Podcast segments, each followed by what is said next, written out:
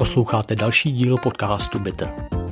Hořkého, pravidelně nepravidelného, česko-slovensko-amerického transatlantického podcastu, který se věnuje technologiím, internetu, chytrým zařízením a dalším moderním trendům, které pozitivně ovlivňují naše životy.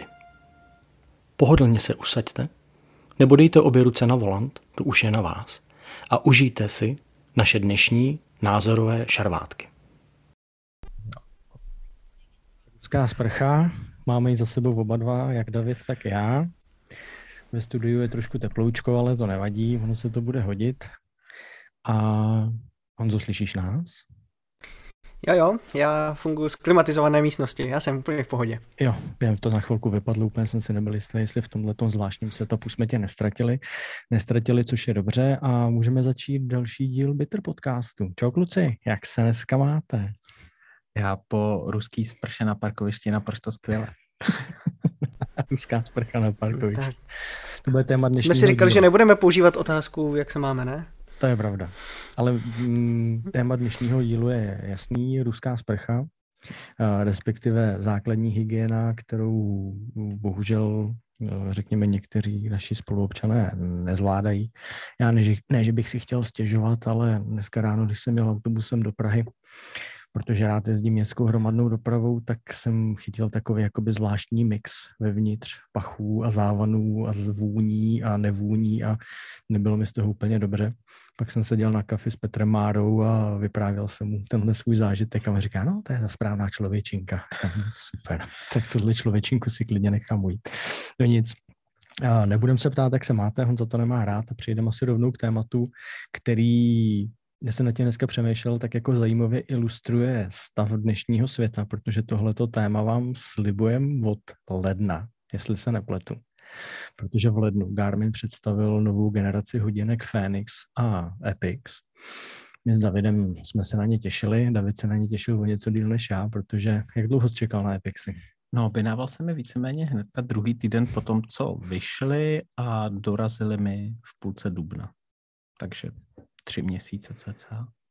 To je tak, jako když se objednáš auto a čekáš na něj zhruba, no možná o něco díl, ale... Já si myslím, že čekáš na auto tři měsíce v současné době, tak jsi absolutně šťastný. Když čekáš roka tři měsíce, tak si říkáš, šlo to. Já jsem teda měl štěstí, protože já jsem objednal Phoenixy 7 hned ten večer, co je Garmin představil a dorazili mi a teď nepamatuju se, během dvou týdnů, týdne, něco takového, takže jsem je měl rychle. A ty jsi měl Fenixy. Uh, Já mám Fenix Fenixy 7. No, Fenixy v některých barvách, speciálně v té modrý, tak ty byly relativně hezky během 14 týdnů i tady, ale já jsem vyvnával Epixy v nějaký ty víceméně nejvyšší specifikaci, černý a ty prostě trvaly takhle dlouho, než jsem no. dorazili. No a já jsem v mezičase zase skočil do Samsungu a tady zase mi to nedalo. A jak všichni chválí Epixy kolem mě a viděl jsem je na spoustě zápěstí, jak si říkám, dám tomu šanci, zkusím to, takže teď mám na ruce Epixy, David má černý se safírovým sklem a titanovou lunetou, já mám stříbrný s klasickým sklem a ocelovou lunetou a Honza dostal za domácí úkol vyrazit v Bratislavě do Garmin obchodu a nastudovat si portfolio Garminu. Honzo, splnil z domácí úkol nebo se na to vykašlal? Tak částečně musím říct, že jsem ho splnil, ale upřímně já mám jako problém u, u, značek, který nabízejí ši, hodně široký portfolio. Prostě u Apple, když jdeš koupit hodinky, tak to máš víceméně jasný. Ale tady probrat se všema produktama, k čemu konkrétně, který jsou, já to tak, tak prostě, prostě mi to nějak nikdy nesedí, nevím.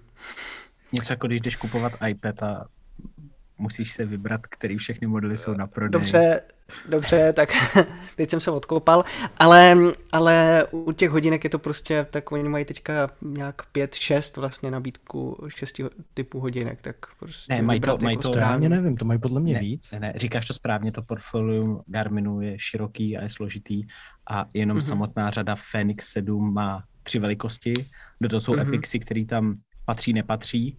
Eh, do toho ty hodinky mají ty různý safírový, solární, pro a ne pro varianty a ano. do toho jsou pak ještě ty limitky, které jsou určené třeba pro piloty nebo taktik z hodinky.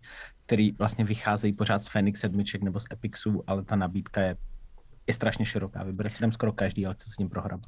Což mě docela překvapilo, protože já, jak jsem používal nějakou dobu ty Samsung Galaxy Watch 4 Classic a odpuste si poznámky na dlouhý název, uh, tak jsem přestal sledovat nabídku Garminu a úplně mi uniklo, že Garmin uvedl, tak nějak přijde mi, že i v tichosti, nový modely a teďka já fakt nevím, jak se jmenují, Tactics, Mark uh, a tak dále, a tak dále, který v podstatě vycházejí z modelu Epix, minimálně některý z nich, a mají úplně stejně jako nová generace Epix uh, AMOLED display, což si myslím, že je super. A pak samozřejmě každý ty hodinky jsou tak trošku ozvláštnění tím, že jsou, jak si říkal, pro piloty, pro jachtaře a liší se ne zpracováním, ale použitými materiály a tak dále, a tak dále.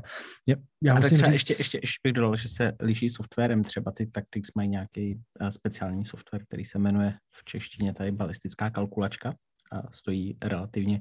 Myslím, můžete si koupit ten model s nima a bez, rozdíle nějakých 13 000 korun, takže Garmin má a, a ty to víš nejlíp u těch pilotních, který vlastně v tvém okolí lidi používají a ty mají vlastně specifický software určený pro lidi, tak taktik jsou určený pro lidi, kteří je využijou při střelbě a podobně a ty letecký zase pro piloty, takže tam je fakt Garmin je dobrý v tom, že umí pracovat s těma datama, s GPSky a podobně a má k tomu specifický software, který, který pomáhá. Takže tam je asi ta síla. Já teda musím říct, že mě tohleto na Garminu baví ta šíře portfolia a já strašně rád procházím teďka jejich webovky a prohlížím si ty jednotlivé modely a koukám na to, co ty jednotlivé, řekněme, úzce zaměřené modely umějí.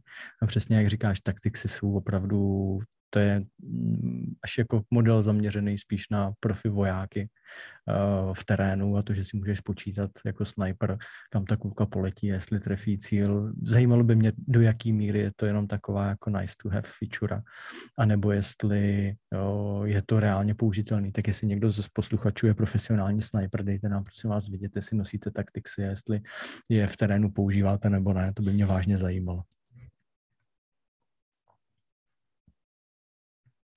Jako musím říct, když jsem procházel celou tu nabídku, uh, co mě překvapilo, nebo vlastně u čeho se to uh, rozsekne, dost často je, co od těch hodinek jakýkoliv uživatel očekává.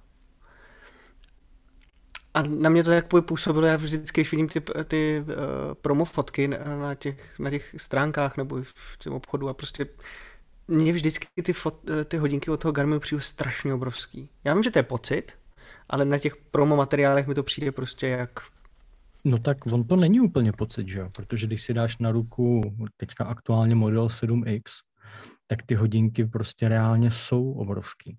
Jo. Uh, no, to máte jakou velikost? Oni my máme, tři velikosti. My že? máme teďka s Davidem oba dva tu střední velikost, uh, 47, 47, 47 mm, což takhle, ono si na to zvykneš za pár dní, jo, ale i těch 47 mm třeba oproti uh, Apple Watch jsou veliký hodinky. Jo. Nakonec i oproti těm Samsungům, který jsem nosil, tak teďka ty Epixy na zápěstí, je to rozdíl, jsou to velké hodinky a ty 7XK, těch, kolik to je, 52 mm, jestli se nepletu, to jsou fakt velikánské hodinky, ale zvykneš si na to. Jo. Já osobně s tím nemám problém, ale chápu, že ne každý prostě má rád na zápěstí takovýhle cibule, takovýhle orloj a ne každému to sedí. No. To já třeba malé zápěstí a proto jsem a i u šestek Fénixů, i u sedmiček mi ty X už přišly strašně velký, ale ty Epixy, oni jsou větší než Apple Watch, jsou větší než sedmičky, ale není ten, ne, nejsou o tolik větší. Ten feel není, není z nich tak, ještě jak jsou kulatý, tak ono to opticky trošičku zmenšuje, nebo to líp sedí na to zápěstí, takže mě oproti Apple Watch sedmičkám ty Fenix sedmičky v klasické velikosti a nebo teda Epixy, které z nich vycházejí, přijdou porovnatelný pocitově. Nicméně Honza správně říkal, že opravdu záleží na tom, co od toho uživatel očekává, čímž mi jakoby tak trošku nahrál, protože Davide, ty přecházel po hodně dlouhé době z Apple Watch na Garminy, na Epexy. Teď už je máš několik týdnů na ruce a mě zajímá, co byl ten impuls. Co tě, co tě jakoby dovedlo k tomu opustit Apple Watch, proč na Garminy a co od toho zařízení konkrétně od Epixu si očekával a jestli po těch pár týdnech můžeš říct, že tvoje očekávání byla naplněna, anebo naopak máš nějaký, řekněme, drobné pochybnosti. Tak já jsem Apple Watch nosil vlastně od jejich vydání, kupoval jsem hnedka první měsíc, si dobře pamatuju, v roce 2015, takže je to cca 7 let. Mezitím jsem měl už malý odskok na Garminy asi na tři měsíce, abych je vyzkoušel, ale vrátil jsem se zpátky k Apple Watch a co mě motivovalo? Za prvý Epixy jsou první Garminy, který používají displej, který se mi líbí, na který mě baví koukat. Já chápu výhody displeje, který mají klasický Fenixy, nic proti němu nemám, ale prostě se mi nelíbí. Více mi líbí ten klasický displej, na kterým je zobrazeno víc informací v jemnějším rozlišením, kdy tam není ručička, eh, která běhá dokola hodinek a je prostě pixelovatá. Je ten Minecraft design úplně, úplně u hodinek nesmí. takže, design.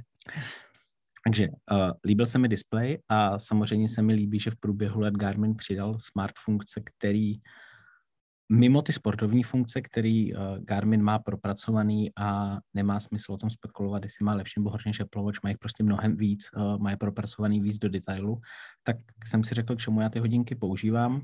Používám je k tomu, abych samozřejmě zaznamenával nějaký sportovní data, nějaký zdravotní funkce od spánku a podobně k tomu, aby se mi na té ruce líbily, což musím říct, že Epixy se mi líbí a určitě hrálo i roli to, že chci nějakou změnu. A ty chytré funkce, které Epixy mají, jsou pro mě vlastně dost, dostačující. Samozřejmě některé drobnosti z Apple Watch mi chybějí, ale když jsem si udělal nějaký jednoduchý seznam, což všechno od toho potřebu, tak jsem zjistil, že Epixy to dokážou pokryt. Tedy základní notifikace, tak já to mám na iOS nastavený, tak mi vyhovuje i to, že propadne každá notifikace z iOS na hodinky, což třeba u Androidu jde nakonfigurovat líp, že jde přímo v aplikaci nastavit, který notifikace vám na ty Garminy propadnou, který ne. Tady jsou to prostě všechny notifikace, co propadnou na telefon. Kromě těch, který skončí v telefonu jako červené tečky, což já mám dost aplikací takhle nastavených, takže uh, to funguje k mý spokojenosti používám... Já za... teda, jestli můžu, mm-hmm, tak tady u toho určitě. zastavím, protože ty v podstatě si na to svým způsobem přišel. Já jsem, a promiň, že ti do toho skáču, drž, drž tu myšlenku, ale mě tohle ten bod přijde hrozně důležitý, protože já, když jsem používal Garminy s iPhonem, tak mě rozčilovalo ta nemožnost prostě vybrat si, který notifikace do toho, tele, do tě, z toho telefonu do těch hodinek půjdou a který ne.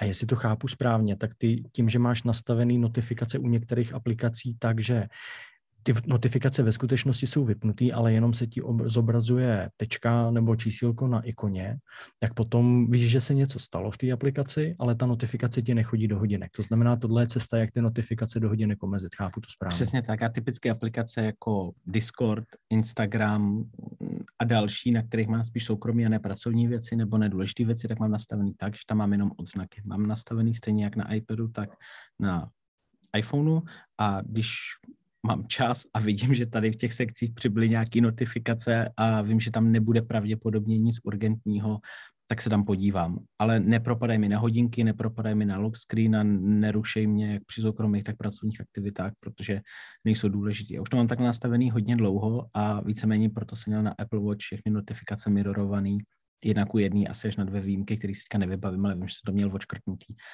Takže z tohohle důvodu mě to, jak funguje Garmin notifikace na iOS, vyhovuje, ale chápu, pokud někomu propadají lajky z Instagramu na lock screen, tak ty hodinky celý den jenom vibrujou. Což je k zblázení. Přesně tak a nedá, nedá se s tím nic dělat. Jinak, když se vrátím k těm chytrým funkcím, já jsem ještě hodně Apple Watch používal k odemykání, protože mám doma Nuky zámek a Garmin hodinky už to nějaký pátek taky podporují, takže na hodinkách máte aplikace Nuky, otevřete si tím zámek. Na Apple Watch tam bylo, myslím, o kliknutí míň na to otevření jako takový, ale funguje to Ono ani na Apple Watch nebylo rock solid, uh, fungovalo to tak 9 z 10, takže tady je to podobně, funguje to 9 z 10, nastavení děláte asi na třikrát, ale jakmile se ho nastavíte, tak to funguje a zámek tím jde odemykat, pokud by někdo tady to řešil. Takže když jsem si, když jsem si prošel ty základní funkce, k čemu hodinky slouží, nosím je na ruce, nějak vypadají, sbírám z toho zdravotní a sportovní data, odemykám tím zámek, a propadá mi tam notifikace, jsem to ještě nezmiňoval, uh, občas to chci poslouchat nebo ovládat hudbu, tak jsem došel k tomu, že všechny tady ty funkce Garminy mají, uh, zobrazují tam počasí, zobrazují tam nějaký další data, který, který chcete. Uh, co mi třeba, když bych tam měl jednu výtku, tak je, že nevidím, na, nejde nastavit widget, který by ukazoval na hodinkách, kdy a kde je další schůzka a s kým. To mi třeba strašně chybí a měl jsem to na Apple Watch.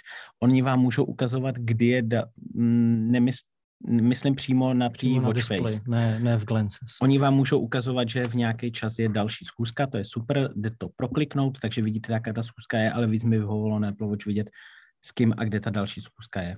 Ale více došel jsem k tomu závěru, že 90% funkcí, které mám na Apple Watch pokryou Garminama, se dávají nějaký navíc, takže jsem si řekl, že není důvod to po těch letech neskusit, aspoň se naučím pracovat s něčím novým. A teda rád bych vypíchl jednu věc, která byla velká motivace k té změně. Nabíjel jsem je v sobotu ráno, jestli si dobře pamatuju.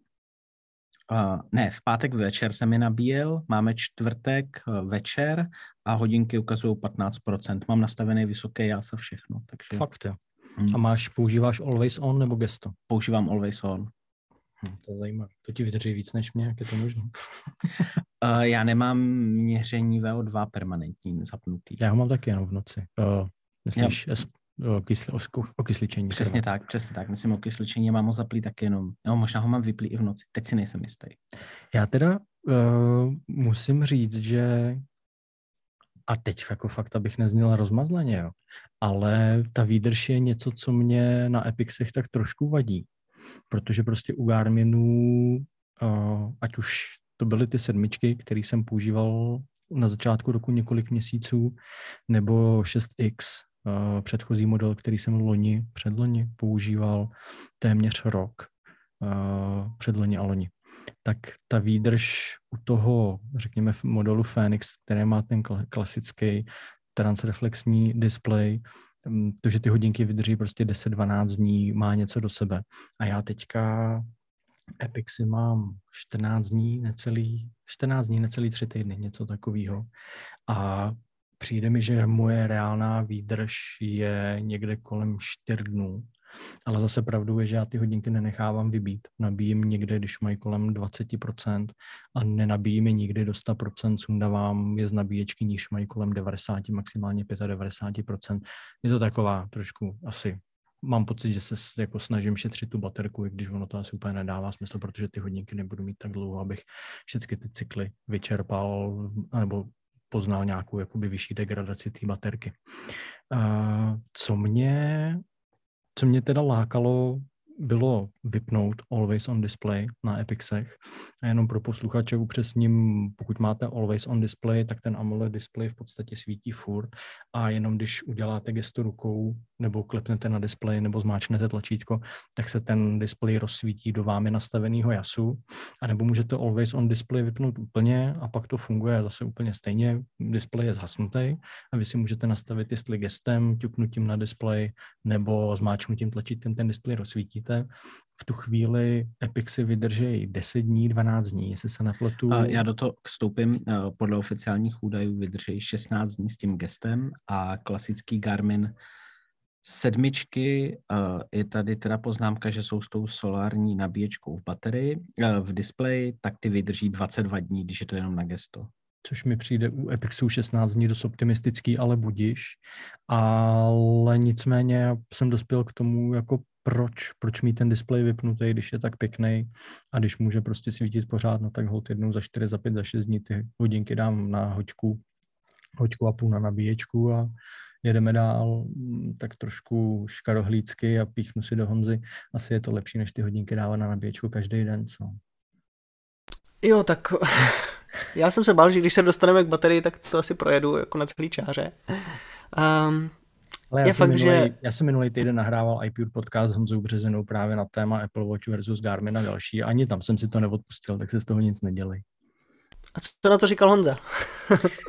Já si myslím, že Honza na to říkal plus minus to samé, co asi nám řekneš ty, že prostě má takový denní flow, že mu to nevadí, že je na to zvyklý. A překvapilo mě Honza Březina říkal, že nespí s hodinkami. To znamená, on je prostě večer sundá, dá je na nabíječku, ráno je sundá z nabíječky, má je na 100% nabitý a ten den mu samozřejmě v pohodě vydržej. Ale jestli si dobře pamatuju, ty to máš jinak, nebo ne? Ne, takhle jsem to měl úplně stejně asi dva týdny zpátky vlastně poslední rok jsem s Apple Watchkama nespal vůbec, protože mi to nedávalo smysl, bylo mi to nepříjemný v posteli. Jasně. A tak jsem, tak jsem si prostě jako vždycky, stejně jako Honza, večer jsem švihnul jak telefon, tak hodinky na nabíječku, mám to do duálky, takže jsou obě, obě dva v jedné nabíječce, akorát dva kabely vedou. A tak jsem si na to zvykl, že mi to jako nepřišlo. Teď jsem poslední asi dva týdny zkusil spát s hodinkama vyloženě, takže a zkouším, zkouším si ten sledovat to, ten spánek, mě to trošku zajímalo, ale... A to mě mm, zajímá, jako co asi ne... sledoval. No tak za ty dva týdny zatím nic moc. Vzhledem k tomu, že začalo takovýhle počasí, kdy se budím i sám od sebe v tomhle vedru, tak, uh, tak uh, zatím aktuálně nic moc zajímavého, jako bych řekl, že tam člověk nemá možnost vidět vůbec nějaký trend za tu delší dobu. To je takový to, jak Zeptej se mě za měsíc, no. To je takový to, jak spíš, spíš, spíš, ráno se probudíš a jsi prostě fresh a pak se podíváš na ty hodinky a hodinky ti řeknou, že jsi spal blbě a tak se začneš, začneš cítit blbě. No jeden náš, no, tak kama, jako... jeden náš kamarád, zdravím Tomáš do Kolína, ten nosí jak Oura Ring, tak hodinky a vždycky, když mu ukáže lepší spánek, to počítá, že jo? Já zdravím Tomáše, měl jsem s ním debatu na toto téma. Mně přijde, že Garmin teda měří ten spánek, nebo nech, takhle nechci říkat, že Garmin měří spánek líp, ale v mém případě, když vezmu to, jak se ráno cítím a porovnám to, co naměřili Garmin hodinky a co naměřil Oura prsten, tak mi přijde, že ty Garmin hodinky jsou blíž realitě a ta Oura je taková jakoby ode zdi ke zdi. No. Já bych se vrátil ještě k tomu nabíjení Apple Watch. Já jsem vlastně Apple Watch na noc nenosil skoro nikdy, protože mi ten režim nevyhovoval a nevěřil jsem baterii těch hodinek, speciálně, když to dáte nějakou sportovní aktivitu, kdy využíváte gps nebo ty další senzory naplno, tak eh, bylo čas problém vydržet až do večera.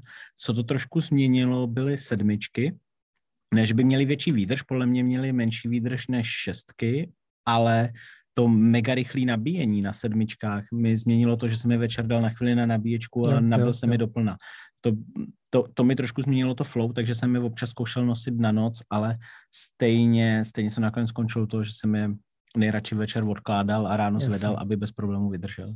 Ale já když jsme se otřeli o Ouru, jo, a já vím, že Oura už je v našem podcastu takový dost otřebaný téma, ale já byl dneska na kafi s Petrem Márou a tak jsme seděli, povídali tohle tamto a Petr teď už nějakou dobu nosí ten kolab Oura a Gucci. Ale musím říct, že jako fakt to vypadá cool jak se mi to na fotkách a na těch prezentačních materiálech nelíbilo a přišlo mi to kýčovitý, tak prostě v reálu ten prsten je fakt zajímavý. A musím říct, že asi vypadá o něco zajímavěji než ty klasický aura prsteny v té stříbrný, matný nebo světlý, černý, o té zlatý nemluvím, to je pro, sorry, to je pro koloča, kolotačáře, ta zlatá aura. Ale tenhle ten Gucci kolab vypadá jako velmi dobře. No, když se vrátíme k baterce, promiň, že jsem ti tady zrušil tvoji komerční, komerční, komerční, komerční přestávku. Vítr spola. ne, ale že... že Petr uh, k tomu měl fakt full Gucci brýle, tak to dávalo jako dohromady jako set. Ale musíš mít ještě Gucci tepláky, aby to jako úplně Jo, a Petr není teplákový typ úplně. Ne, ne, ne, on v pod, jako na, naopak Petr v posledním nebo v předposledním středověku říkal, jako když, hele, když tepláky, tak prostě tepláky jako fakt obyčejný tepláky, jo, protože tepláky za 30 umí nosit každý blbec s prominutím, ale vzít si jako fakt obyčejný modrý tepláky nebo šestákový tepláky. Vytahaný kolena. Vytahaný kolena a s tím jít do pařížský, to bys byl frajer. Si bychom mohli udělat nějakou challenge.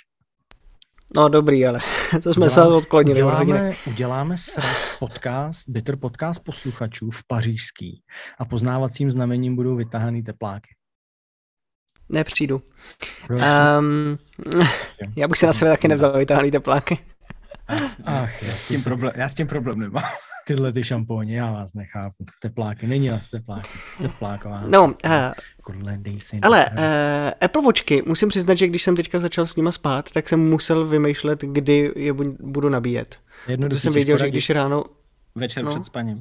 No jasně, večer sprcha ale jas... zubů. Co na tom vymýšlí? Ale On co jasně, že na to potom... vědecky ke všemu, hele. Je to fakt jednoduché jako na to potom člověk přijde, ale ze začátku jsem prostě byl překvapený s tím, že, že jsem prostě jako čekal, že i s tím spánkem si to nevezme za stolik a ty hodinky mi dají celý den no, a nedají, kolik, no. Kolik ti vezme baterka za noc? Hele, je, zjistil jsem, že to je různý podle toho, na kolik jsou nabitý. To mě to překvapilo. Počkej, to nedává moc smysl. No ne, to dává smysl. Například, když jsem šel spát, eh, aby dal se mi fakt jako nabít eh, na 100%, tak byly 89, takže nějakých 11%. Je? Ale když jsem mi dal třeba při 80, tak jsem se probudil se 63. Hmm. to většinou ta noc byla, kolem, kolem, byla do 15%, jestli si dobře pamatuju. Já mám jo, jako ne, není to nic, 15%. jako není to nic hroznýho, ale uh, nedáš, ne, jako osobně potom nedám celý den až třeba do 11 do večera. No. A, a pojďme, pojďme teďka ke Garminu, oni ještě na noc tak hezky jako zhasnou, tak jsme třeba u těch 3%. Já, protože jsem fakt hardcore uživatel na rozdíl od tebe, Davide, tak já mám výdrž zobrazenou ve dnech a ne v procentech, takže já nemám nejmenší ponětí, kolik si Garminy za noc vezmu. A David to nemůže překousnout, protože my máme na Epixech oba dva stejný ciferník. A David má výdrž baterky v procentech, ukazuje mu 14% a mě ukazují krásný tři dny. A vůbec nemám ponětí, kolik mám procent, protože vím, že prostě tři dny jsou OK. On se můžeš ještě přepnout, abys viděl ty procenta potom v, tom, eh, v, potom v těch dalších menů. To jo, to mám nastavené. Mě, mě, mě, ukazatel baterie 2, 3, 4, 5 dní v případě, že jdeš třeba nějakou sportovní aktivitu nebo něco, přijde prostě nerelevantní. No, já jsem se chtěl vyhnout tomu, aby se zotřel o sportovní aktivity, protože my jsme tady dva profesionální sportovci. A upřímně řečeno, v A počkej, našem, tak... no ne, počkej, v našem případě tak... Garminy na zápěstí nedávají nejmenší smysl. No, ale vždyť si říkal, že jsi hardcore uživatel, takže hardcore uživatel musíš využívat všechny funkce, ne přece? No, to jo, no, jako, tak jako tlačítka používám, že jo. Dotykový displej používám. Ne, to je, to je na, zajímavý... na procházky chodíš. Na procházky chodím. Tohle je zajímavý téma, na který Marek narazil a možná by stalo za zmínku, protože eh, Garminy doteď u svých chytrých hodinek do téhle poslední generace používali u chytrých hodinek té Fenixové řady, u některých nižších, jako třeba Venu to bylo, používali primárně ovládání tlačítky a teď s Fenix sedmičkama, Epixama přidali ovládání přes dotykový displej. Já si pamatuju ty diskuze hardcore fanoušků, jak dotykový displej nikdy nebudou používat a hned jak si koupí ty Fenix sedmičky, tak dotykový displej vypnou, zakážou, protože to tam v menu ta volba je. Může se při sportovních aktivitách nebo jindy i vypínat automaticky, ale já se musím říct, že ta kombinace je vlastně super. Některé věci dělám tlačítkama, typicky aktivuji si platbu kartou, zadám pin na display, scrollu po display, tla, uh, scrollu po display prstem, pak zase něco zmáčknu tlačítkem. Vlastně, hm, jakmile si zautomatizujete, který tlačítko co dělá, v které situaci, tak to používáte hybridně obojí a je to super a je to rychlý.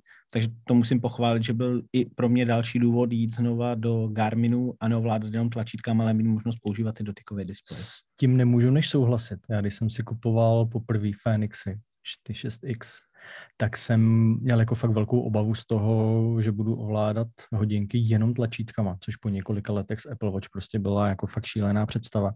A zase musím říct, že hele, člověk si zvykne fakt úplně na všechno. Jo. Takže během prvních pár týdnů, možná ani ne, jsem si zvyk na, zvyk na to ovládání Fenixu tlačítkama a nepřišlo mi to divný. Měl jsem je na ruce rok a bylo to úplně v pohodě. Takže teďka naopak, když jsem si v lednu kupoval Fenixy sedmičky, jak jsem si říkal, no ale já na Garminech přece nepotřebuju dotykový displej, to bude divný.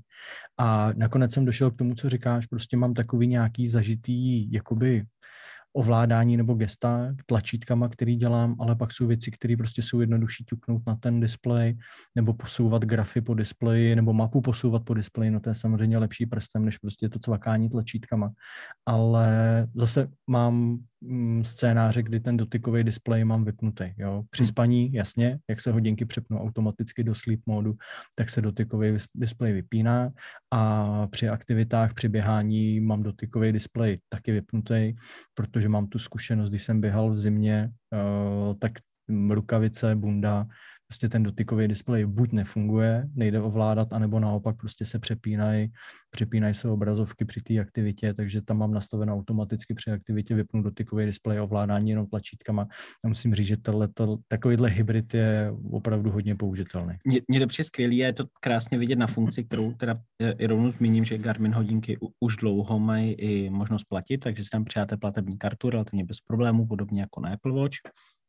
Uh, platí se tím tím, že podržíte jedno tlačítko, což je taky podobný, ale rozdíl oproti Apple Watch a umí to někdy otravovat, že každý den musíte aspoň jednou, nebo respektive po 24 hodinách bez zaplacení musíte zadat, nebo po 24 hodinách od posledního zadání pinu musíte zadat pin. A to mě zajímá, protože uh, i svým způsobem to, že mám teďka na ruce Epixy, na to má vliv můj kamarád, zdravě Máru, Eh, který si kupoval Fénixy a mě to takový to naše debaty a vybírání a diskutování uh, trošku zase nachýlilo na tu stranu Garminu a pak tomu pak ještě přidám takovou vtipnou historku. Uh, a Mára si právě stěžoval na to, že musí zadávat PIN několikrát denně nebo Jak Jen, to je? Stačí uh, jednou denně? Stačí jednou denně, je to de facto, uh, je to vždycky 24 hodin od zadání pinu, takže já když ho zadám dneska ráno a zítra půjdu v poledne platit, tak v poledne, kdy půjdu poprvé platit, ho budu muset zadat další den. Jo. jo. Mhm. Ale na Apple Watch tam ta identifikace vlastně probíhá tak, že si nandáte hodinky a v tu chvíli, kdy je odemknete, buď přes telefon nebo zadáním pinu,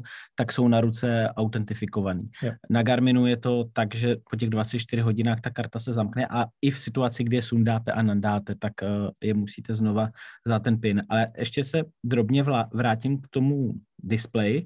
Přesně to bylo krásně vidět, eh, když na starších Garminech uživatelé platili, tak si všichni dávali piny jako 1, 1, 1, 0, 0, 0, 0, protože točit těma tlačítkama a vyťukávat ten pin tím, že musíte otočit vlastně celým do jedn, když jste tam vlastně byl jakoby uh, kolem lunety byly vypsané ty tlačítka a jak jste mačkali, tak postupně se přepínali jedno a druhý, takže teoreticky jste mohli mačkat až pětkrát, než jste se dobrali k tomu správnému. Takže potom si tam lidi dávali strašně jednoduchý piny, aby bylo co nejrychlejšího zadání a tady je třeba vidět, že ten dotykový displej je úplně super. Jo, jo, já teda a už jsme to zmiňovali, já jsem se nenaučil nikdy hodinkama platit. Ani Apple Watch, ani Samsungama, ani Garminama. Mě to, nevím, mě automaticky prostě vytáhnu telefon z kapsy a mě takový ten gesto, grif, nebo jak tomu říkat, kdy si prostě musíte vykloubit loket a pak rameno, abyste to občas ty terminály jsou na takových divných místech. Jako třeba u McDonalda, jo, tam strčit tu ruku dolů s těma hodinkama do toho jejich samoobslužného kiosku, to se prostě nedá. Je, je pravda, že ty samoobslužní kiosky jsou trošičku peklo při placení hodinkama, ale já jinak jsem od té doby, co je tady Apple Pay, dá se platit hodinkama, tak 90% pladeb jsem provedl hodinkama a přijde tak, to, mi to A já mám McDonalda rád, já, k němu, já do McDonalda chodím často, takže pro mě je to prostě no-go, platit hodinkama tam. Já si myslím, že to v tom případě David je jediný z nás, protože já mám to Marku úplně stejně jako ty. Nedávno jsem se přistihl při tom, že jsem chtěl platit hodinkama a potom, když jsem odcházel z obchodu, tak mi došlo, že jsem těma hodinkama stejně nezaplatil a vytáhnul jsem no, ten telefon. Tak, no. Protože mi to přijde vlastně, že je to daleko pohodlnější. Tak kluci, já jsem rád, a... že se aspoň naučili používat telefony a netaháte cash všude. Jo, to, to tak cash jsem netahal skoro nikdy v životě u sebe, ale na to spíš občas doplatím, ale no, to je, přiznávám to prostě hodinky divný, no, jako platit hodinkama. Jako cash je takový, a teď jako fakt odbočujem, jo, ale je to jedno.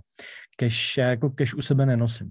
Drobáky nebo mince vůbec, to, to mě prostě rozčuluje, když mi to někde cinká v kapse a peněženku klasickou nemám papírový taky sebou nenosím, protože prostě jako fakt není úplně moc na co. A pak mě teda dokáže trošku vytočit, když někde platím a není možný dát spropitný na kartu.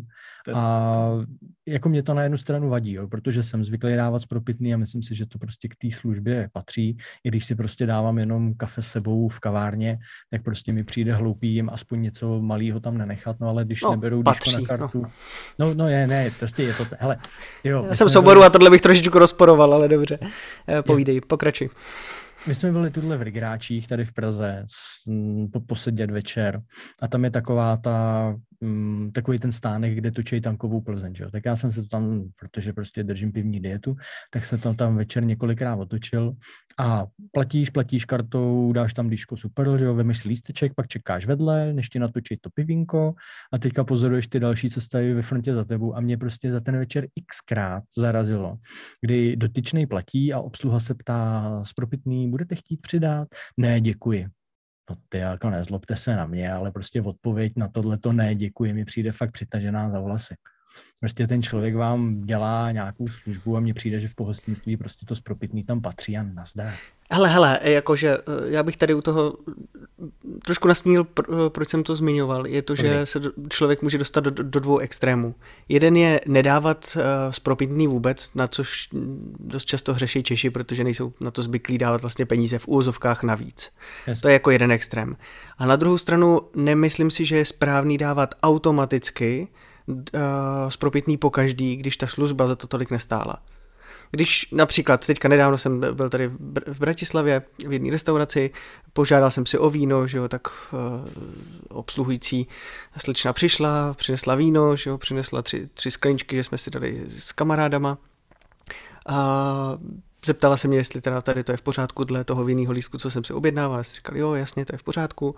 A tak víno otevřela, nic jako, že by mi nalila nejdřív trošičku na ochutnání, dobře, neřeším. Uh, nejdřív to vypadalo tak, že jak to otevřela to víno, tak odnesla všechen ten v úzovkách nepořádek, korek a tak dál. Odnesla pryč a nechala postavený tu láhev vína jako na tom stole s těma třema skleničkami, takže to vlastně jako vypadalo, že si mám nalít sám. Ale jakože když už jdeš do restaurace, kde počítáš s tím, že když si už dáš tu lahev vína, tak počítáš, že ti to prostě někdo otevře a že ti neleje a že udělá tu službu. Takže v takovýhle situaci mi potom přijde, že jako ano, ale nemůžeme být ta fáze teďka postcovidová, kde každý, kdo dřív dělal v restauraci, to dejme tomu uměl nebo se to naučil, ale teďka tam dělají i lidi, kteří v životě o pohostinství a školách neviděli první, poslední, ty tam dělají a nějak tak to dělají tak, aby se vydělali na živobytí. Tak pak mi to přijde, že to nedává smysl. Pak bych řekl, že se tím člověk naopak školí a ne, ne že dostane automaticky jenom za to, že prostě dělá v pohostinství, jak dostane díško. Tak. Sklep mistra na tebe. Jsi rozmazlený. Eh, Já jsem to neměl studovat. Dobré, ehm, ke Garminům a ke Apple Watchkám. Eh, moje otázka ještě na vás zní, protože v Garminy jsou všechny kulatý, nebo aspoň všechny novější řady. Jsou. Venu SQ jsou hranatý. Pár, pár, hra, pár hranatý. No ale ty jsou starý, mají novější model dvojky, ne? Venu dvojky a ty, jsou, ty už jsou kulatý. Mm, No oni jsou mm. Venu jako klasický Venu a Venu dvojky a pak byl, pak, nebo je ještě v prodeji model Venu SQ jako Square předpokládám a ty jsou hranatý a já si dokonce troufnu tvrdit, že Venu SQ mířili přímo proti Apple Watch. Jo, tak to, to, to, to 100% ty byly designovaný pro lidi, kterým se líbí Apple Watch. Velmi podobné hodinky má i Fitbit, který tak uh, vypadají originálně úplně stejně jako Apple Watch, když se na ně podíváte přesně. z dálky. Akorát mají tlačítko uprostřed, že? A samozřejmě nabízejí Garmini funkce a jsou levnější než Apple Watch, no. takže aby jsme, te, aby jsme byli jako úplně, úplně přesní, tak by to bylo Venu SQ, Venu SQ Music Edition, Venu 2, Venu 2S a Venu 2+, Plus, když už bychom se jako chtěli dostávat do těch, do těch jako, no tak samozřejmě připravil jsem si, že přípravu. My jsme si měli ptát my jeho, on toho teďka co to mi zná víc než my dva Ale dohromady. ta moje otázka na vás, na oba dva, je vlastně, jak jste si zvykli na kulatý hodinky, protože kulatý hodinky byly, co svět světem býval, a pak přišly Apple Watch, který, jsou vlastně, který se hodně liší vlastně díky tomu, že jsou čtvercový a systém je dost na to přizpůsobený.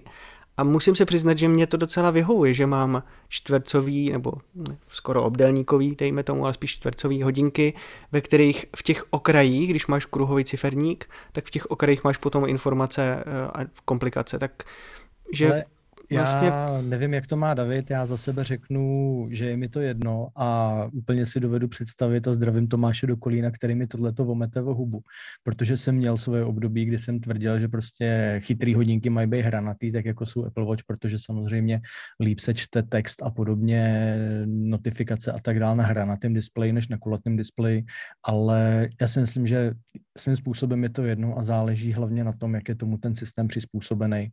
Pokud je tomu ten systém dobře přizpůsobený, tak ty hodinky samozřejmě můžou být i kulatý.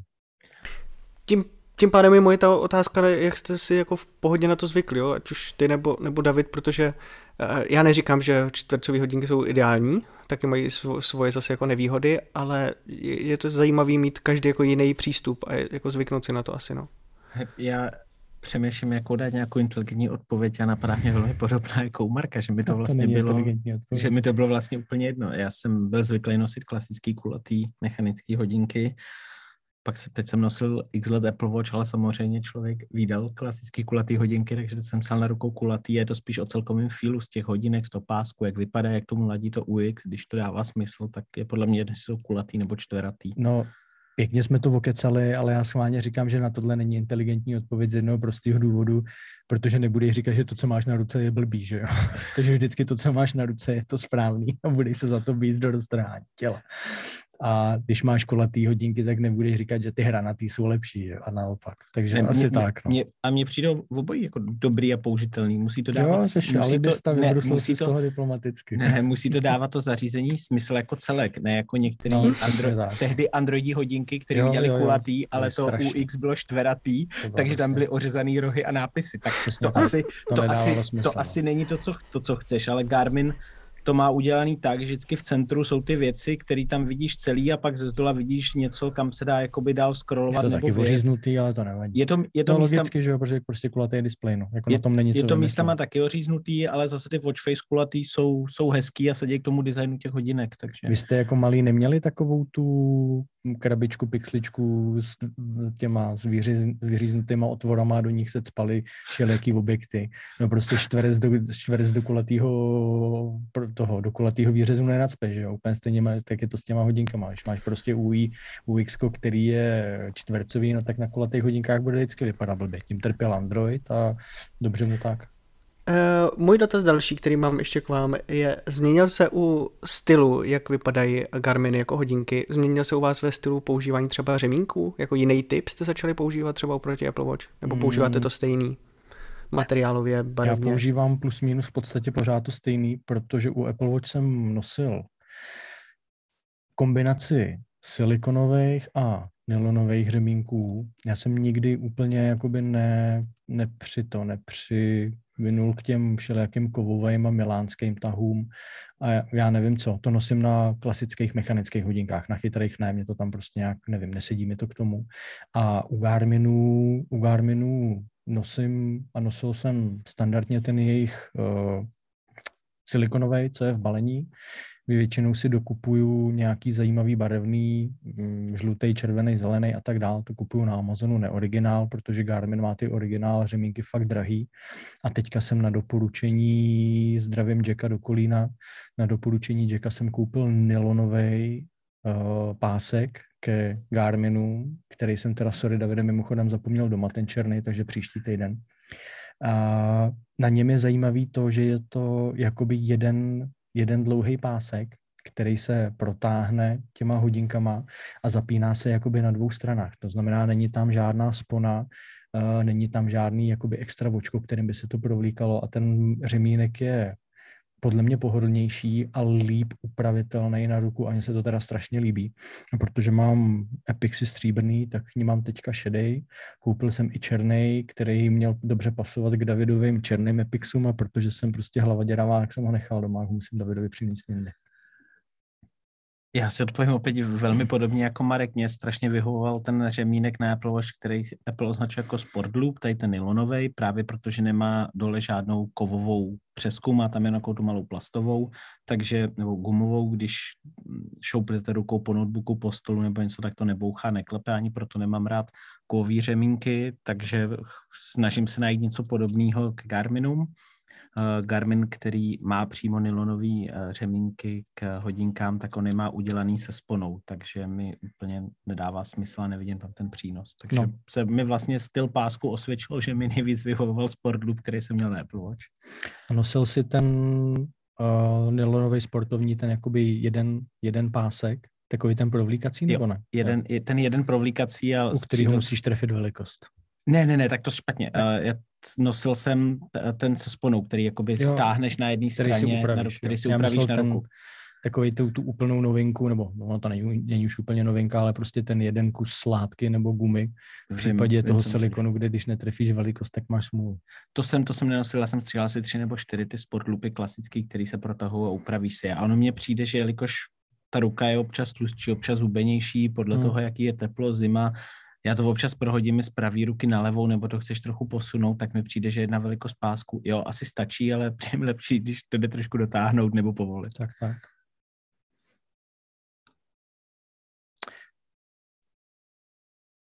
Máš tam nějaký další dotaz, Honzo, na nás? Honza usnul si povídáme. No, ne, tak vy jste hrozně dlouho povídali o tom, jaký, jaký pásky, no, takže... Se, náš, jako, že... se nás ptáš na věci, které jsou na dlouhý povídání. No ne, tak jakože Sportloop třeba upřímně mám eh, velmi rád i na Apple Watch, ale zatím jsem ještě netrefil velikost, kdyby by to bylo příjemný. Buď je mi víc volný, anebo je mi tak strašně utažený, že ho držím na ruce jen tak tak. No, ale další, uh, vy vlastně nesportujete moc Apple Watch, eh, teda s Garminama, takže to je zbytečná otázka na vás. To může říct. A jak to funguje ještě s dalším propojením s chytrýma věcmi, třeba v rámci domácnosti nebo ve spojení s autem a tak dále? Nějaké omezení? Zaznamenali jste něco? No, jakože to nefunguje. to je asi jediný omezení. Tak, tak David má ten Nuky zámek a já nemám nic jako ve spojení s Garminama, takže to je úplně v pohodě. Já, já mám ten Nuky zámek, který jsem na hodinkách používal a já jsem na Apple Watch vlastně žádný propojení s autem nebo propojení s domácností. Samozřejmě. Že máš špatný auto, že? Na, no, samozřejmě. Máš mít Lincolna nebo něco takového. Na Apple Watch je samozřejmě full aplikace domácnost, ale aspoň doteď tam to UX bylo tak tragický, že než tam něco najdeš, tak většinou je rychlejší to udělat na telefonu nebo říct doma HomePodu, aby to udělal. Ale já to řeknu takhle. Já jsem dlouho, dlouho, dlouho, dlouho jsem čekal, až na těch Samsung hodinkách s Wear OS se objeví Google Assistant. Ten se objevil před pár týdny, to už jsem byl tady v Praze. A za, no, řekněme, že je tam necelý dva měsíce na těch hodinkách. A za tu dobu jsem ho na těch hodinkách nepoužil ani jednou. Jo? Takže to asi tak jako ilustruje, do jaký míry potřebuju nebo používám tyhle, ty, řekněme, chytřejší funkce, ovládání domácnosti a tak dále, a tak dále. No, jak říká David, ono je prostě jednodušší to říct tomu nějakému asistentu nebo telefonu, než prostě to huláka do hodinek, protože to si budeme povědat, jako uh, oslovit Siri, a nebo to gesto v otočení Apple Watch a mluvit na ně jako nevždy funguje stoprocentně a to je spíš k vzteku. Tak Apple Watch měli dobrý, že stačilo podržet vlastně to kulatý, to, to kulatý tlačítko a v tu chvíli se Siri aktivovalo a dalo se na ní přímo mluvit, takže když si měl naučený používání Apple Watch, tak si podržel, mluvil si na Siri. To jsem občas používal, ale jak říkám, doma mám HomePod, HomePody, na ty můžu mluvit. Když dělám na domácnost něco víc, tak to dělám na display telefonu, anebo aktivuju teda nějakou scénu, to tak, taky aktivuju většinou na HomePodu. A jinak přemýšlím, jaký hodinky měly další propojení. Jasně, kdybych měl auto, který má zámek a šel by odemykat hodinkama, tak by to bylo super.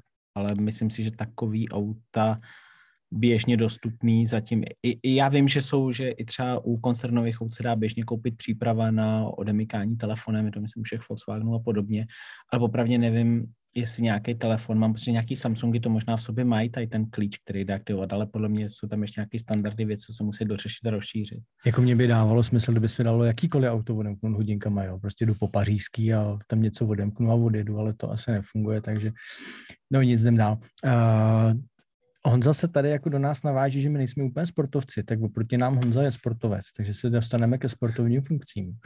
A tady si Honzu proklepneme, tak trošku mu to vrátíme ten balon zpátky.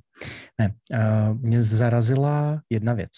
A Apple na WWDC představil betu Watch OS a z těch sportovních funkcí je tam novinka v Apple Watch a to něco, čemu se říká Running Power Management, jestli to chápu, jestli si to pamatuju správně což je něco, co vám ukazuje prostě, když běžíte, jak běžíte, jakou, teď když to fakt jako hodně zjednoduším, prostě ukazuje vám to mm, další, řekněme, důležitý údaj uh, k tomu, jak běžíte, tak abyste uh, si mohli trošku poladit svou efektivitu toho běhu a tak dále, a tak dále. A mě překvapilo, že tohle je něco, co Apple do hodinek dal dřív než Garmin protože Garmin to ve Phoenixech ani v Epixech nemá. A Garmin to do hodinek dává až teď, protože v těchto dnech Garmin vypustil uh, alfa verzi nového systému, operačního systému pro hodinky a ten running power management je tam až teprve teď. Uh, musím říct, že mě teda hodně překvapilo, uh, že tohle je taková až jakoby hodně detailní a hodně sportovně zaměřená funkce a nečekal bych, že Apple s ní přijde dřív než Garmin. Honzo, ty asi nemáš betu v hodinkách, abys to vyzkoušel, viď? Já jsem člověk, který se nedává bety vůbec, protože má rád své zařízení, aby fungovaly za jakýkoliv okolností. Navíc, eh, pokud se nemýlím, tak zrovna Apple jsou naprosto to nejhorší, co si asi na betu můžeš dát, protože tam bylo vždycky těžký vrátit se potom zpátky. Tam ji pak nedostaneš zpátky. Ale no. podle mě Garmin no. to má v těch Forerunner běžeckých hodinkách už v provozu a Apple to má zatím jenom v betě a on to Garmin do té to... doby release, takže on to vyjde velmi, velmi podobně časově. To máš pravdu, protože tohle je funkce, kterou Garmin představil v té nové generaci Forerunner 955 a z těch se právě tyhle ty pokročilé funkce postupně dostávají do Phoenixu a do Epixu. Takže to možná pro ně byl nějaký pitch, aby upoutali pozornost na ty nové hodinky. A nejspíš tu funkci neměli ready na to být představili s Phoenixem, ale je to ně, ně, něco, co Garmin asi vydá velmi teda podobně v tomhle případě jako Apple. Já teda, je pravda, co říkal Honza, že aspoň já nejsem nějaký extra sportovec, ale občas nějakou jednou, dvakrát týdně nějakou sportovní aktivitu na těch Garminech, Garminech vytáhnu a mě baví chodit, takže děláme nějaký turistický výlety po lese, po horách a podobně a tam právě oproti Apple Watch se ukáže síla Garminu v tom, že vydrží celý ten delší výlet nabitý jo, jo, jo. spolehlivě s GPS, měřením tepu a všeho. Krásně znamenají mapu, samozřejmě ne, že by to na Apple Watch nešlo, dělal jsem to na nich veselé sedm let, ale občas teda dožít s tou baterií bylo na hraně. U Garminu se nemusíte bát, že by vám nevydrželi celý den s GPS, když chodíte. Tak já běhám, neříkám, že běhám hodně, ale běhám a běhám už dlouho, takže jsem běhal jak s Apple Watch, tak s jinýma hodinkama, tak i s Garminama. A mně přijde, že právě u těch sportovních aktivit je vidět síla Garminu, protože ta šíře dat a ten detail u těch dat, který Garmin poskytuje, to je něco, o čem si Apple zatím může nechat jenom zdát.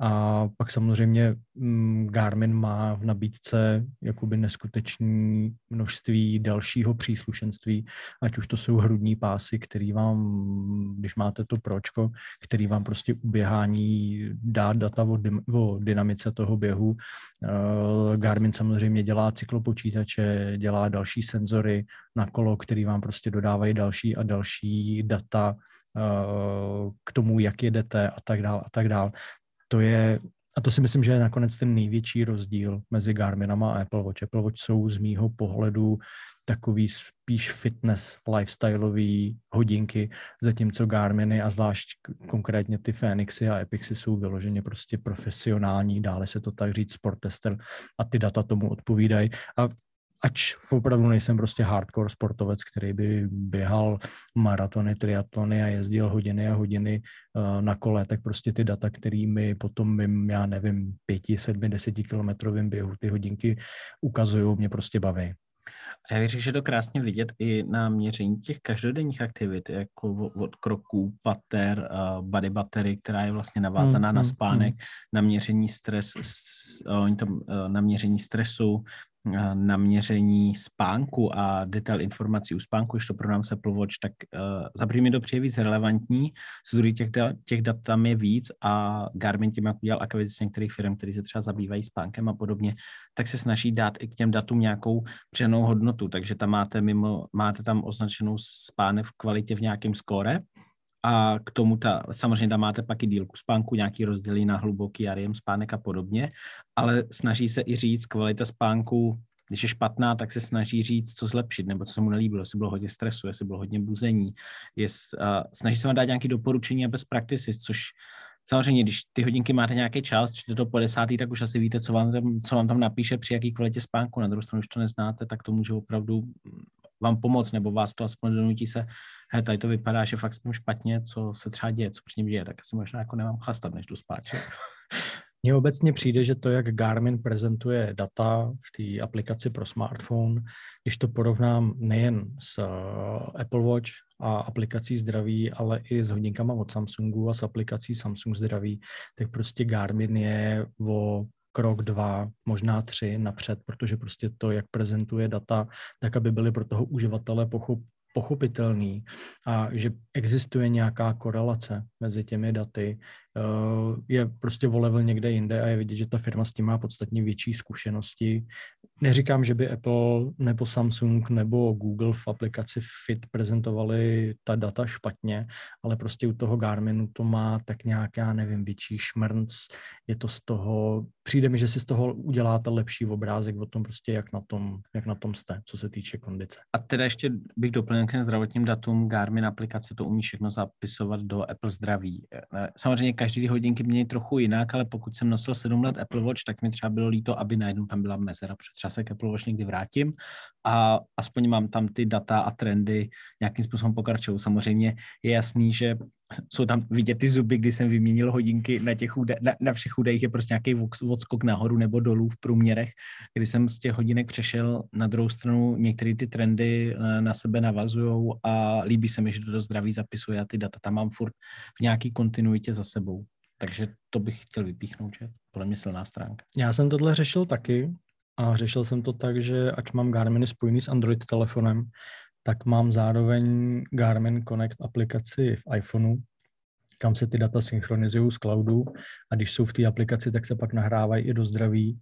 Takže je to taková trošku obezlička, jak ty data do toho zdraví dostat, ale už jsem to vzdal, mě už to prostě nebaví a já, když vidím, jak Apple s tou aplikací zdraví za poslední roky neudělal v podstatě vůbec nic, tak jako a... Jako, jako datový úložiště je dobrý, ale jako aplikace, ze který bych se chtěl něco dozvědět, jako velký špatný. Je to, je to jak říkáš, to hm, aplikace není přehledná, ale je to datový úložiště, kde ty data sedm let ukládáš jo. v nějaký jasný struktuře, nebo v mém případě sedm, někdo míň, málo kdo asi víc, pokud nepracujete v Apple, ale uh, přijde mi, že je škoda to přerušit, nepokračovat tom, protože je spoustu aplikací, ke kterým můžete za prvý dát přístup ke zdraví, aby ty data zobrazovaly jiným způsobem, zároveň spoustu hardwareu, naměření spánku, chytrý váhy, spoustu řezní do zdraví podporuje, takže vám ty data dokážete protlačit zpátky.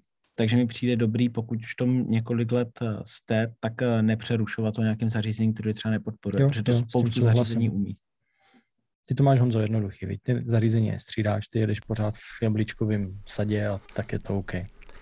Podle čeho jsi to poznal, prosím tě? No, protože se znám. uh, tak pro mě to je jednodušší, ne? Potom, než Eh, to stále točit a vymýšlet.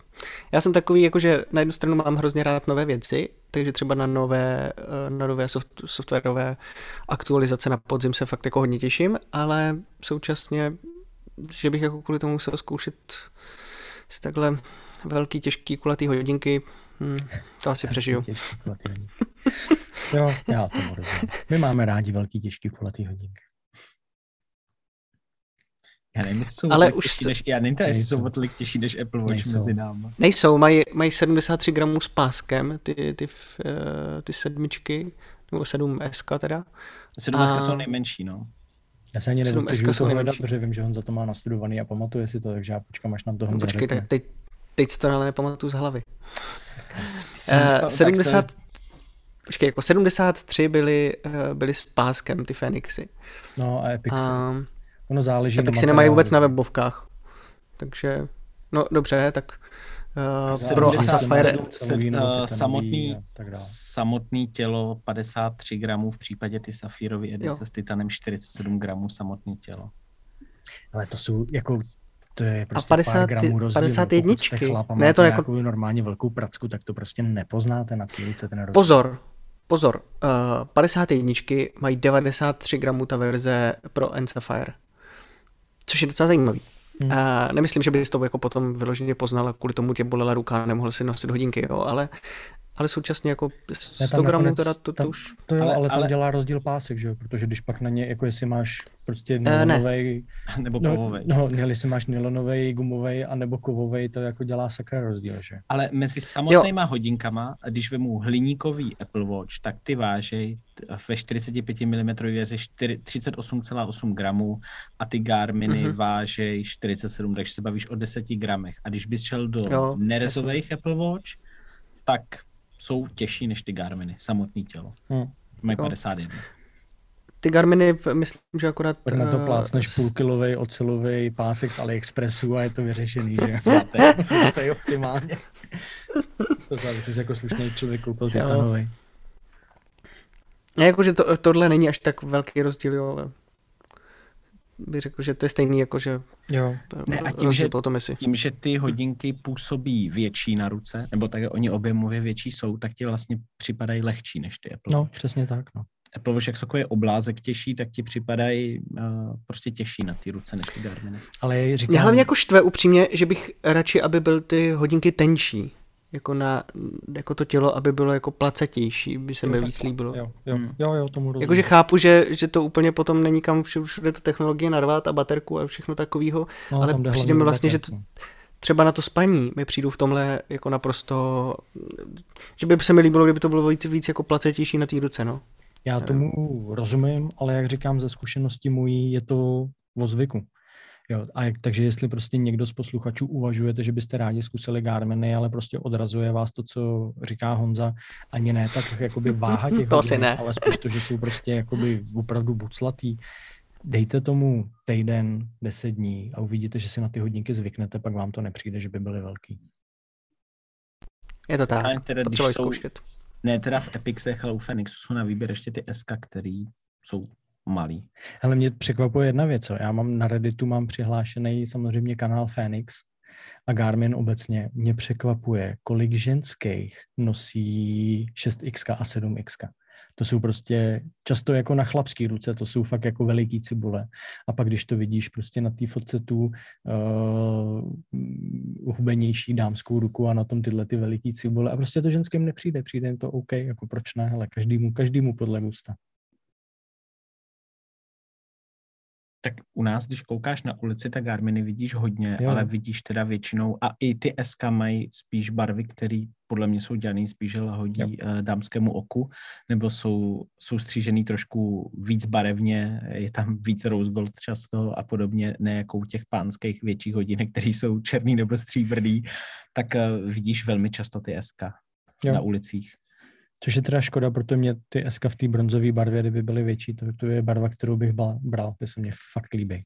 Jsou hezký, ale asi bych si je nevybral. Ale musím uznat, že je to, je to zajímavá barva. Vypadají Ale dobře. já asi jsem konzervativní a černý s Tady černým. černý, no, Čer, černý s černým, no. černý s černým. No já jsem asi vyčerpal otázky na vás, pánové. Já přemýšlím, co ještě bychom doplnili. Sport jsme pokryli jako hardcore sportovci, tam budeme rádi, když nás někdo doplní, někdo, kdo je sportovnějšího charakteru než my tři tady, nebo respektive Já vás dva. můžu doplnit, Jo, jo, jo. ale na té Apple, Appleovské stránce. Tak víš co, tak my tady hrajeme fotbal v Bratislavě, bych řekl, tak každý týden, aspoň dvakrát, třikrát, takže Jo, tak to je jiná to liga. je, to je, k tomu přidáš nějaký 20 km výšlap do Karpat, no tak ono se okresní potom, no. přebor nebo nějakou vyšší, vyšší, vyšší hru? Dobrý, no tak furt je to víc než procházka po parku na pivo. To by mě zajímalo, že ty 20-kilometrový výšlapy, tam právě vím, že i třeba v Tatrách a tak tam to jako s Apple Watch s baterkou bylo dost eh, na hraně, když si měl zapnout GPS a běželi jako... Nebo to takhle, nemám, protože záleží, já- záleží, jak dlouho jdeš těch 20 km po horách. Já, já asi trošku díl, takže... Ne, tam se to dělá tak, že máš powerbanku a nabíječku a strčíš si ten puk nabíjecí mezi hodinky a zápěstí, ne? To já si nemůžu přidávat zátěž do toho kopce. Žádnou powerbanku netahám. To ne, jako přiznám se, že já nemám, eh, nemám celulary, takže to je jedna z věcí. Stejně není kde signál asi- v horách. Ne, tam jde o tu GPS, o to Tam jde o počít. tu GPS, tam jde o tu GPS. Tak dělám, a dělám cvičení, ne, nedávno mi posílal kamarád, že vy- vydrželi Apple Watchky s ním 7 hodin jízdy na kole. No Bez to problém, bych 7,5 chtěl hodiny. To asi vydrží. To vydrží, jakože mě posílal vyloženě fo- fotku na Instagramu z celého výletu a byly tam zabraný zajímavě i ty hodinky. Říkal jsem, ty, ty jsi jel 7 hodin na kole s Apple Watchkama, to ti vydrží. Říkal, jo, To mě taky jsem byl překvapený. Sice jsem Ale to šli, že- to říkal, šli že měl, téměř na, na nulu, ne, z plného nabití. Mají, ne, ne, říkal, že měl asi o 23%, takže Jo. jako Mají podle oficiálních parametrů mají Apple Watch uh, cvičení venku s GPS až 7 hodin, takže bych řekl, že ten 7 hodin To je, přijde dost na je, hraně. je no. celkem limit. Já právě vím, že když ty, ty, ty venkovní vycházky byly právě celodenní, tak ty Apple Watch se zaplou gps mají, mají problém dát celou tu vycházku, na tož, na tož dát No. celý den. Já vím, když jsem běžel půlmaraton, tak si Apple Watchky sebrali nějakých 30, možná 40% Něco takového. Hmm. Hmm.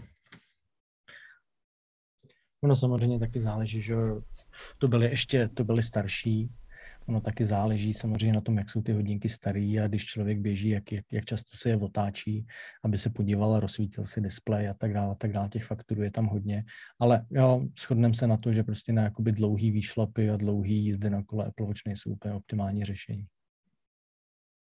To je pravda. To můžu podepsat. Aspoň na něčem, aspoň na něčem. Ale na ten, na, kole na ten máte mít- fotbálek je to v pohodě. Na fotbálek dobrý, já mám fotbal, já mám fotbal spojený s pivkem a klobásou na tácku, takže tam jako Mhm. mm-hmm. výdrž vůbec netrápí.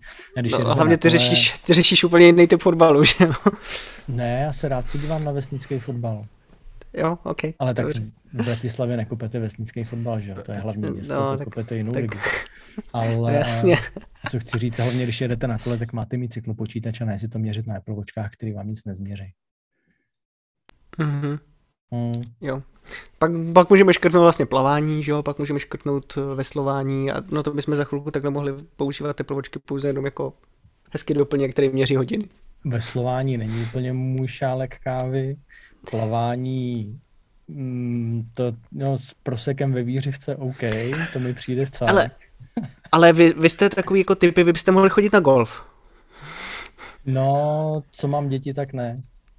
Čekám, Aha, až děti odrostou. S dětma to moc nějak jako nejde časově úplně. Asi to tam by mě zajímalo, jestli tam bude jako něco... Já když jsem hrál golf, tak Apple Watchky byly na tom, na Johnny Ive měl na papíře a přemýšlel, jak moc budou bílí. To ještě nebyly na trhu, takže to nevím. Já myslím, že on přemýšlel, jak moc budou zlatý a z kolika karátů teda, jo, když byly na papíře. No ale to je Honzo jako úplně plus minus stejná situace, jo, protože když jdeš, když jdeš takovou standardní osmnáctku, tak ji hraješ pokud teda jako to nešviháš hodně rychle, tak podle mě 18 jamkový hřiště hraješ nějakých 4-5 hodin. Tak pak je otázka, jestli jako je fakt na ty hodinky spolech, že ti vydržej a vrátíme se zpátky k tomu. Garminy Phoenixy 7 a Epixy mají automaticky nahraný golfový hřiště a teď Přiznám se, že nevím, jak moc. Myslím si, že v Americe většinou, golf, většinu golfových hřišť, nevím, jak je to v Evropě, to bych kecal. Tak pak je otázka, jestli prostě, když jsi jako vášnivý golfista a trávíš mezi jamkama a spoustu času, jestli Garminy zase nejsou lepší řešení. Já jsem vášnivý fotbalista. A tam mi přijde, že čím menší hodinky, tím lepší. Protože na té ruce vlastně nechceš mít úplně moc jako věcí. No. Už jsem no, docela, řekl bych, že příští bych vzal asi ocelový. Nevím, jestli v tom je teda moc velký rozdíl. A nemám rád eh, žádný skla nebo folie na, na Apple Watchky, takže jsem, mám Apple Care, tak to, to, to trošku zachrání.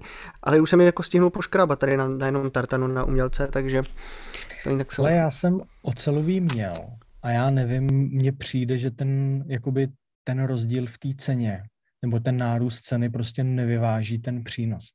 Já já nevím, jo, ocel, titan, mě to u těch Apple Watch prostě nedává smysl. Je to fakt jenom A spíš jako mě jde, mě, jde, mě jde jako asi o to sklo, ne, o, o materiál těla, protože... Sklo, asi jo, no, ale mm. prostě ten nárůst té ceně je tam tak velký, že jako do dneška se tluču do hlavy, že jsem si je koupil, protože to fakt nedávalo smysl.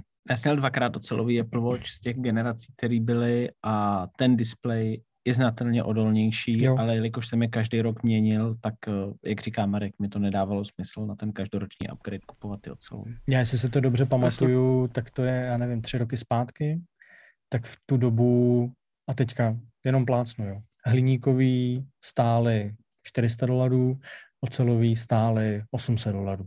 Jo, a prostě jako jednou tolik jenom za to, že máš ocel a teda safírový sklo. A když prostě víš, že je za rok vyměníš, tak to prostě nedává smysl.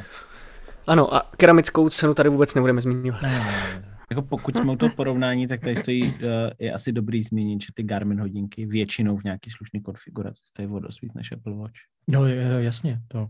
Bylo by, bylo by dobrý říct, že teda každý, kdo, to, kdo, kdo je zvažuje, tak uh, to portfolio je složitý, je tam těch hodinek hodně, ale ty Epixy stojí víceméně dvojnásobek ceny standardních Apple Watch. A bych řekl, že víceméně, když nabídneme tady našim posluchačům, že když budou hledat, hledat uh, Garmin hodinky pro své využití, tak aby se ozvali vám dvou, ne? No, jasně. A my je odkážeme na kamaráda Jacka, který se v tom vyzná úplně do všech nejvíce, dokáže poradit. Ne, já souhlasím s tím, že jako mm, kdo neví, tak vyznat se v tom portfoliu Garminu a zjistit prostě, který hodinky jsou ty správné pro něj, není úplně jednoduchý. Na druhou stranu naše časové kapacity jsou trošku limitované, ale když budete potřeba poradit, napište nám na sociální sítě a v rámci možností se budeme snažit vám poradit prostě, který ty Garminy vybrat a který by mohly být pro vás ta vhodná volba. Ale čím víc vás dostaneme do spádu Apple Watch, tím líp. Tím, tím méně lidí nás za chvilku bude poslouchat. Ale dobrá, no, uh, já už nemám žádnou otázku na vás. Já už co nemám co doplnit. Co ty, Davide? Hmm. Přemýšlím, ale myslím, že jsme všechny body, které jsme chtěli zmínit, prošli. Dobrá, kdyby vás, vážení posluchači, cokoliv zajímalo, ať už ke Garminům, ke Apple Watch asi není co, protože ty prostě už jsme pokryli tolikrát, a nebo okrajově k Samsung hodinkám, tak dejte nám vědět na sociálních sítích a můžeme se v některém z příštích dílů k tomu vrátit nějakou, řekněme, krátkou formu otázek a odpovědí. A tím to vypadá, že jsme dnešní téma Garmin hodinek a dalších chytrých hodinek vyčerpali. Pánové mlčí, takže shodneme se na tom, že jsme to vyčerpali. Vyčerpali.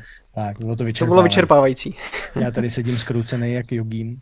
Já ještě znova chci poděkovat T-Mobile uh, Magenta Experience Centru v Arkádách Pankrác, která i dneska nás hostí.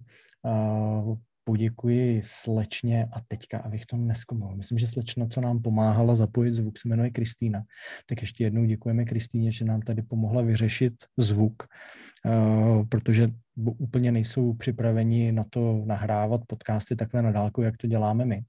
Jestli jsem to pochopil správně, tak většina lidí tady nahrává podcast přímo ve studiu, ale asi jsme tak trošku je popušťouchli k tomu, že to možná v budoucnu připraví, tak aby bylo možná na, možno nahrávat i na dálku. My jsme to vyřešili tak, že jsem rychle koupil drátový sluchátka, který jsme tady s Davidem píchli do notebooku, tak abychom Honzu slyšeli přes Zoom. Nicméně zase uh, ještě jednou děkujem to podcastový studio, který tady má, je naprosto skvělý, takže pokud nahráváte podcast, nebo pokud byste si chtěli vyzkoušet nahrát podcast, určitě se na Arkádách Pankrát zastavte uh, celý tým, který se tady o to Magenta Experience Center stará, je naprosto skvělý, milý, přívětivý, přátelský a určitě vám rádi pomůžou, zodpoví vaše dotazy a tak vás trošku nakopnou k tomu udělat si svůj vlastní podcast, pokud vás, je to něco, co vás zajímá. No a nám nezbývá než poděkovat a budeme se zase brzy těšit u dalšího dílu Bitter podcastu. Mějte se krásně, ahoj. Výborně, mějte se, Mějte čau, se. čau, kluci. Čau.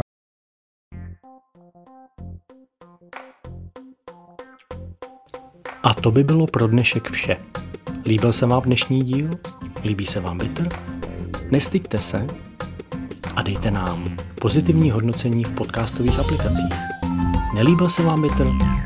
Nechte si to pro sebe. Tak či tak, příště se budeme těšit na slyšenou.